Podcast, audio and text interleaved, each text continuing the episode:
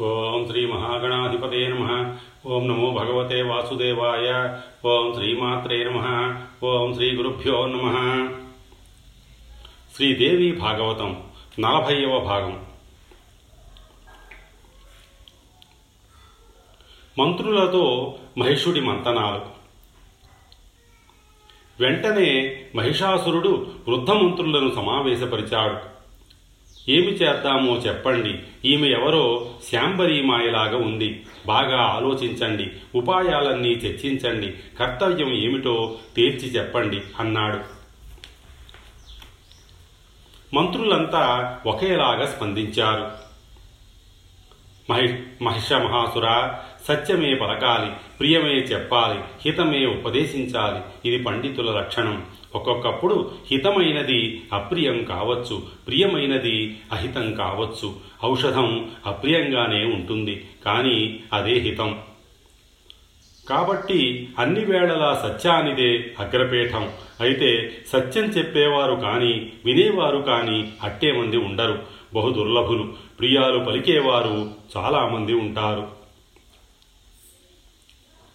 సత్యస్య శ్రోతామంతా చ దుర్లభ పృథివీపతే వక్తాపి దుర్లభ కామం బహవశ్చాటు భాషకా అందుచేత మహారాజా ఈ గహన విషయంలో మేము చటుక్కున ఏ నిర్ణయము చేసి చెప్పలేం. అసలు ఎవరికి ఎప్పుడు ఏది శుభమో ఏది అశుభమో తెలిసి చెప్పగలిగినవాడు ఈ ముల్లోకాల్లోనూ లేడు.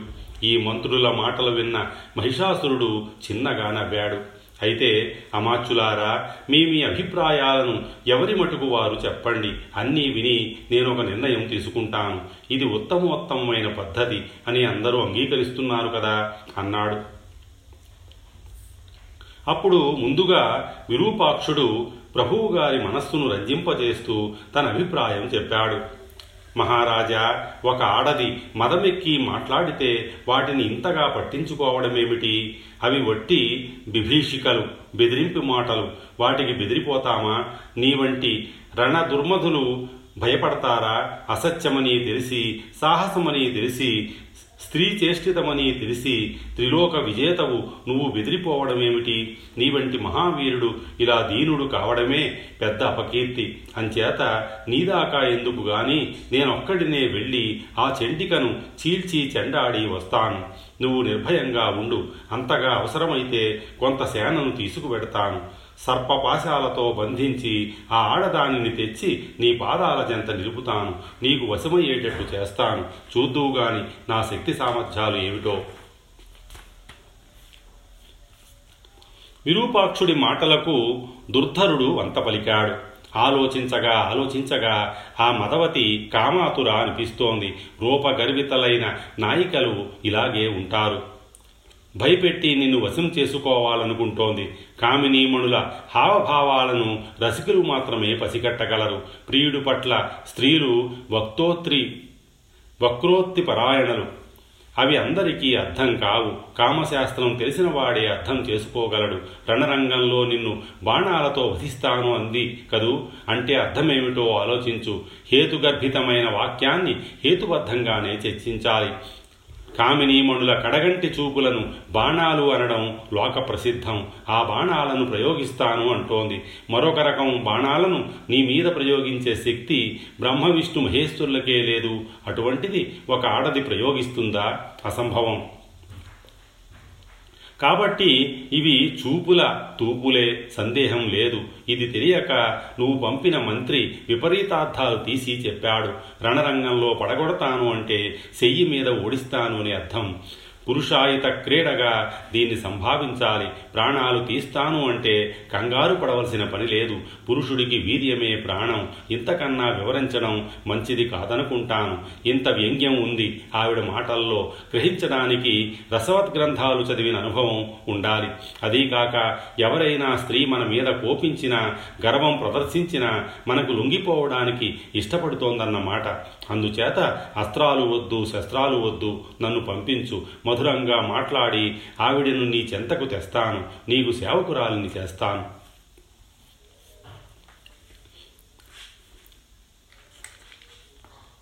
దుర్ధరుడి అభిప్రాయంతో విభేదిస్తూ తామ్రుడు వీరావేశంతో గొంతు చించుకున్నాడు. మహారాజా రసాలు లేవు వ్యంగ్యాలు లేవు. కామాతురా కాదు అనురక్త కాదు. ఆవిడ మాటల్ని కాసేపు పక్కన పెట్టి సందర్భాన్ని గురించి ఆలోచించండి. స్త్రీ రూపంలో ఉంది ఒంటరిగా వచ్చింది నిరాలంబంగా నిలబడింది.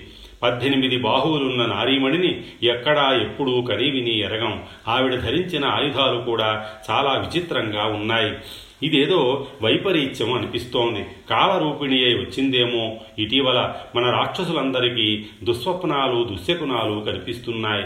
ఈ రోజు తెల్లవారుజామున నాకొక స్వప్నం వచ్చింది. నల్ల చీరలు ధరించిన నారీమణి ఇంటి ముందు నిలబడి రోధిస్తూ కనబడింది ఇంటింటా ఏవేవో పక్షులు వికృతంగా రోధించడం నగరమంతటా కనబడుతోంది ఇలాంటివే ఉత్పాతాలు రోజు ఏవో కొన్ని అందరికీ ఎదురవుతున్నాయి.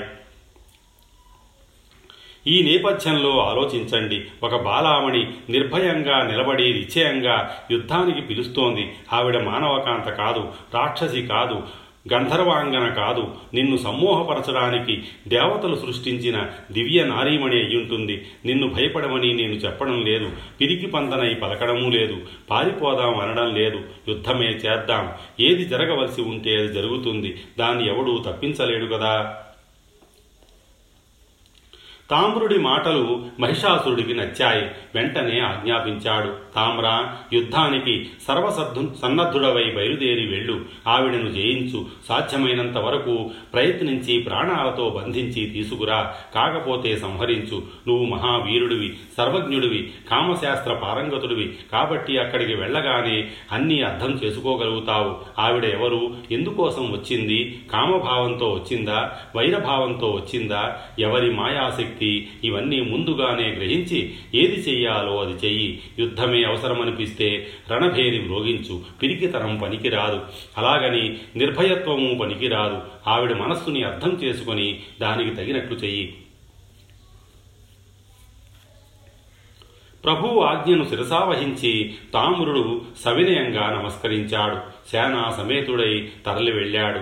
మార్గమధ్యంలో ఎదురైన అపశకునాలను చూసి భయపడ్డాడు. కాలం దాపురించింది అనుకున్నాడు. అయినా ముందుకే సాగిపోయాడు. సింహవాహనం మీద స్థిరంగా కూర్చున్న మహాదేవిని చూశాడు. స్తుతిస్తున్న దేవతలను గమనించాడు. ఒంటరిగా ముందుకు నడిచి మహాదేవిని సమీపించాడు. వినయ వినమిత గాత్రుడై నమస్కరించాడు. మధురంగా ప్రియంగా అనునయ కంఠంతో పలికాడు. దేవి దైత్యేశ్వరుడు మహిషాసురుడు నీ రూప గుణగణాలను విని అనురక్తుడయ్యాడు. నిన్ను చెట్టపట్టాలని కోరుకుంటున్నాడు. అమర దుర్జయుడైన మా ప్రభు పట్ల మనసు పెట్టు ఓ సుకుమారి! అతనిని భర్తగా పొంది నందనవనంలో హాయిగా విహరించు. ఇంతటి సుందరివైనందుకు తగిన సౌఖ్యాలను అనుభవించు. ఎవరికైనా సుఖాలు కోరుకోదగినవే కదా దుఃఖాలను కోరుకోకూడదు గాని సుఖాలకేమీ హాయిగా కోరుకోవచ్చు పొందవచ్చు. నీకు ఈ భయంకరమైన ఆయుధాలు ఎందుకు? నీ చేతులు పద్మాల్లా కోమలంగా ఉన్నాయి. పూబంతుల్ని పట్టుకోవాలి తప్ప ఈ బరువైన బండ ఆయుధాలను ధరించడమా చాలుగాని ఇక వదిలేయి. కరభోరు నీ కనుబొమలే ఒక ధనస్సు మరొక విల్లు ఎందుకిలా? క్రీగంటి చూపులే బాణాలు వేరే తూపులు ఎందుకింకా? ఈ ప్రపంచంలో అత్యంత దుఃఖప్రదం ఏమిటంటే యుద్ధమే. విజ్ఞుడెవడు కయ్యానికి కాలు దువ్వడు. ధనలోభమో రాజ్యలోభమో ఉన్నవాళ్ళు యుద్ధాలు చేసుకు చస్తారు. నీకెందుకు ఈ బాధ?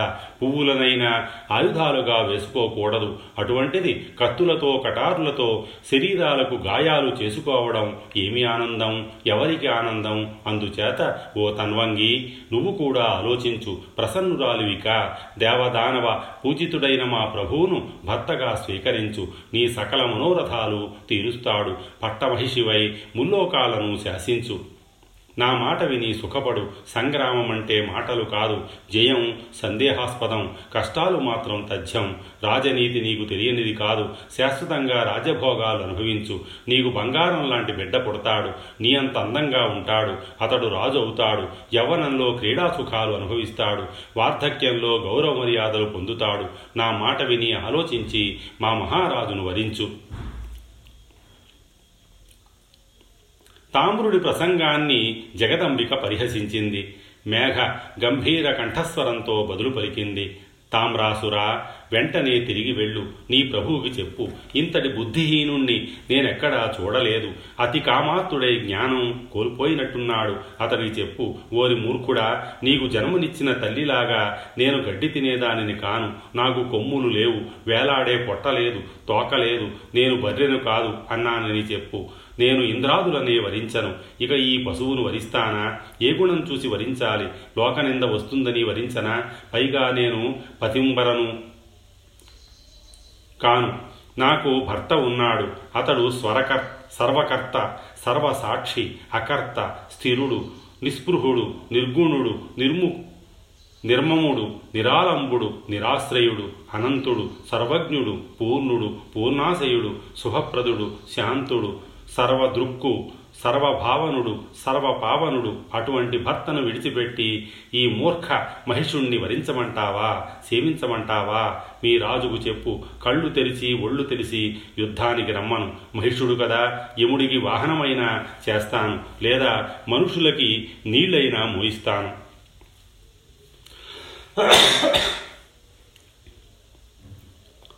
అలా కాక జీవించాలనే కోరిక ఉన్నట్టయితే పాతాళానికి పారిపొమ్మను.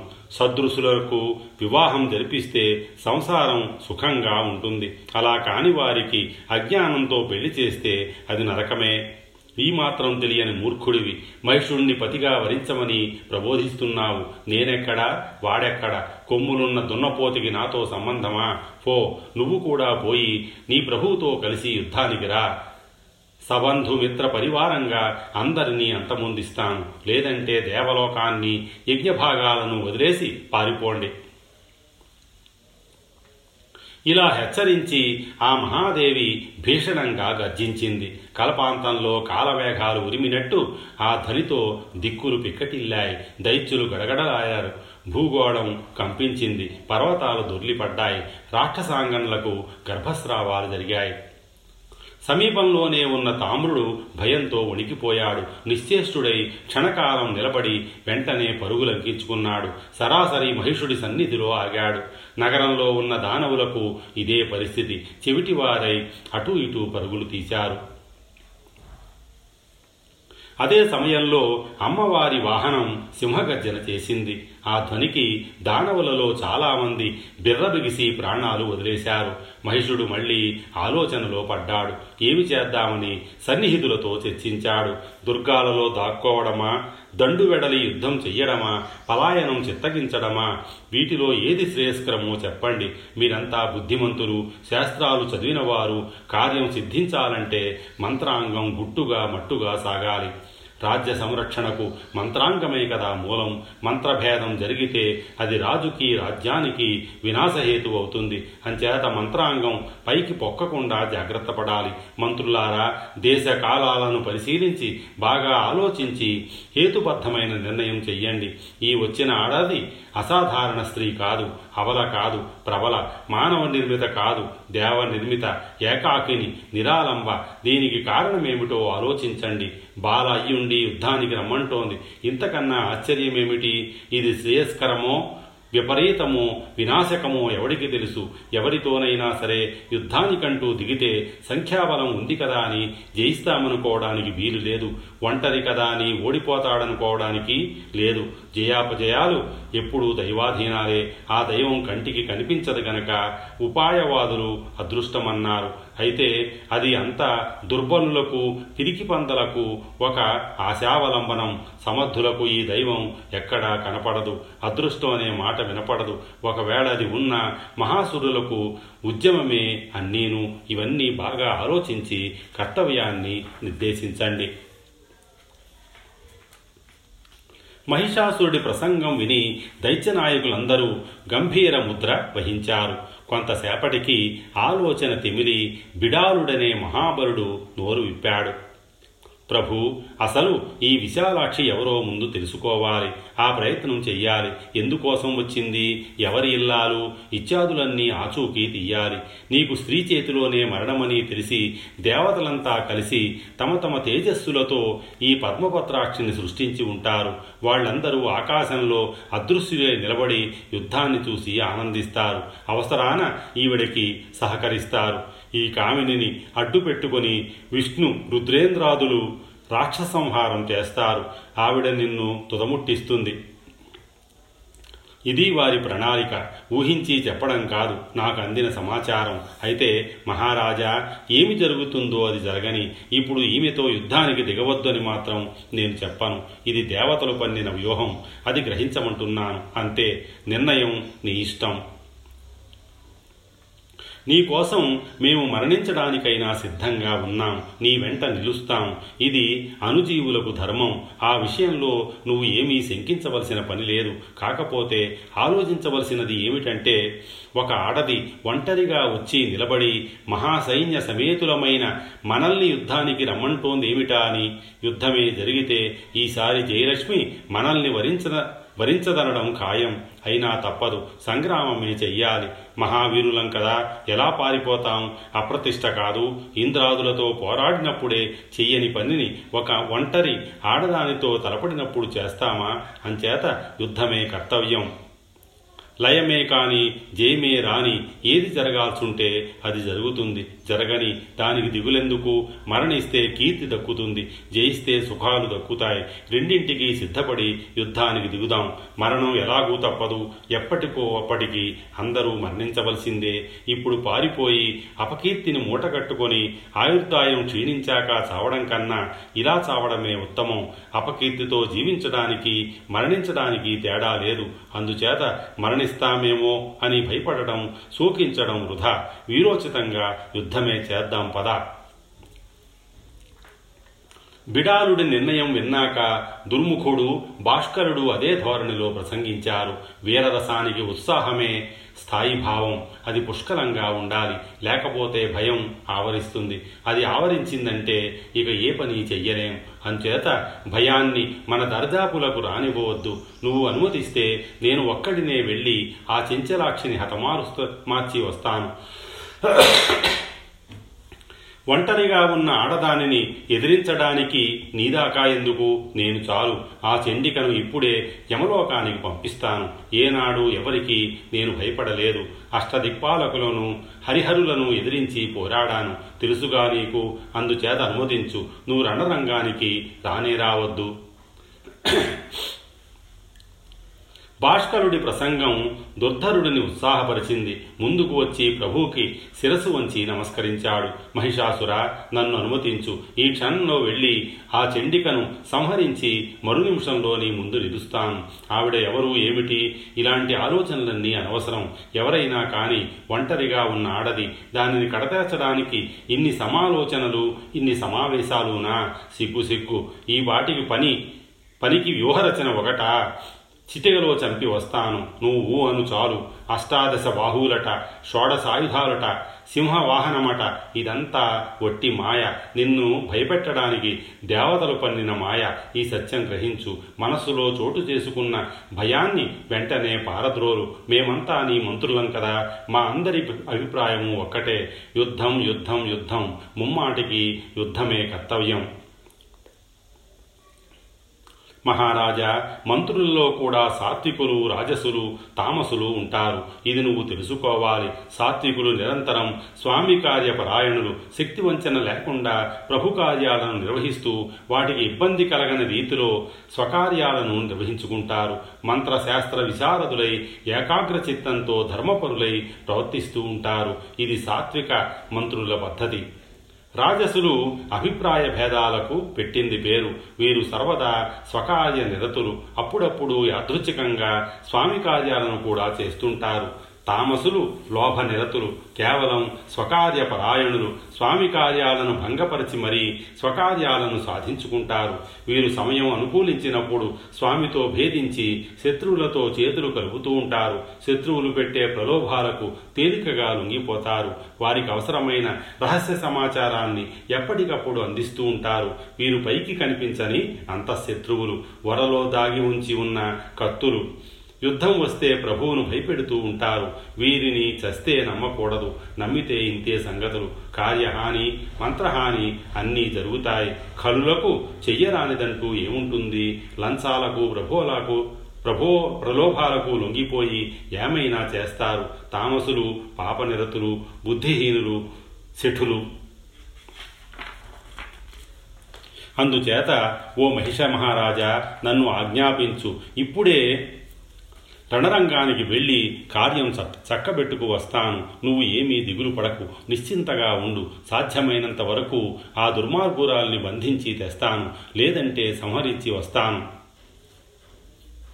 నా శౌర్యాన్ని నా ధైర్యాన్ని నా బాహుశక్తిని నా ప్రభుభక్తిని ఈరోజే నువ్వు చూద్దువుగాని